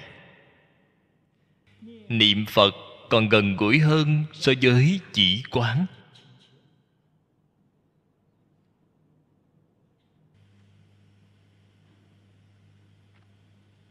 Tại vì sao? Dưới đây nói rồi, cái tác quán khả thuyết thị trí niệm. Tu chỉ quán, tu thiền định. Thiền định là bát nhã.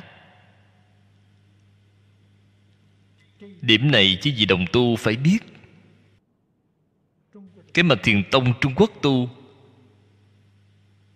là bát nhã ba la mật, không phải thiền định ở trong lục độ.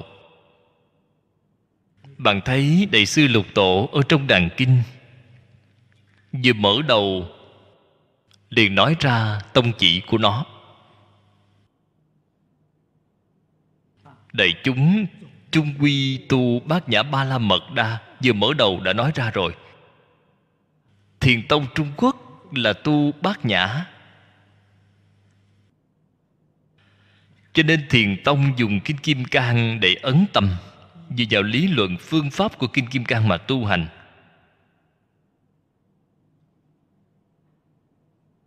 Cho nên chỉ quán là trí niệm, đem ý nghĩ chuyển thành trí huệ rồi.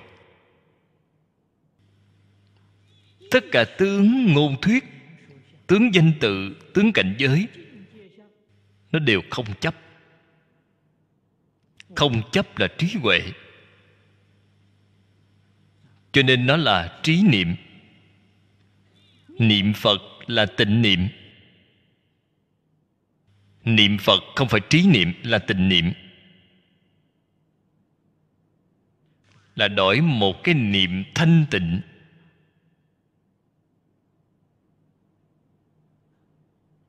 Dĩ trị hướng lai, nhiễm trọc chi niệm.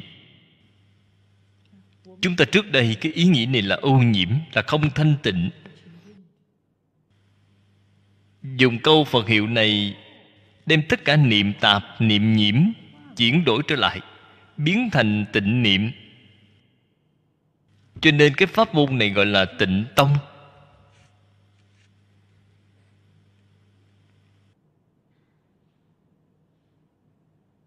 Nhất tâm niệm chi. Bí quyết của niệm Phật chính là nhất tâm xưng niệm. Nhất tâm là bí quyết. Làm thế nào đạt được nhất tâm vậy? Điều này chúng tôi ở trong các buổi giảng cũng thường nói. Cái thứ nhất là không hoài nghi. Cái thứ hai là không xen tạp. Thứ ba là không gián đoạn. Không hoài nghi, không xen tạp, không gián đoạn chính là tịnh niệm. Bồ Tát Đại Thế Chí vì chúng ta tịnh niệm tương kế. Chữ tịnh đó chính là không nghi, không tạp. Tương kế chính là không gián đoạn. Liền thành công ngay. Hậu thị dĩ thuần nhất niệm. Trị hướng lai tạp loạn chi niệm. Chữ trị này là gì vậy? Là đối trị. Đem những ý nghĩ tạp loạn đó trước đây thấy đều đổi trở lại, đổi thành niệm thuần nhất.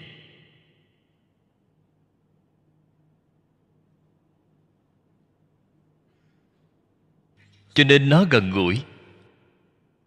Cho nên cái pháp môn này thù thắng.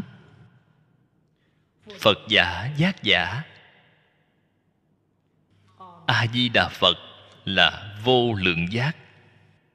Nếu từ trên mặt chữ mà phiên dịch thì A dịch thành vô, Di Đà dịch thành lượng, Phật dịch thành giác. Cho nên nếu từ trên mặt chữ mà phiên dịch thành tiếng Trung Quốc thì A Di Đà Phật dịch thành vô lượng giác.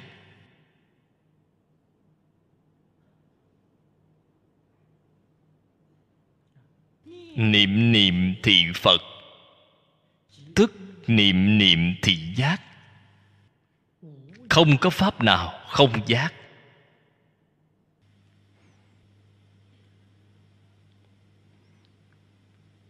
Giác giả, giác kỳ bổn tánh bổn lai vô niệm giả. Giác cái gì? Giác ngộ được bản tánh vốn dĩ vô niệm, vốn dĩ không nhiễm, vốn không phân biệt chấp trước. Cái này vốn dĩ là không. Thế là bạn thật sự giác rồi. Bạn vẫn còn phân biệt chấp trước là bạn chưa giác. A Di Đà Phật. A Di Đà Phật. A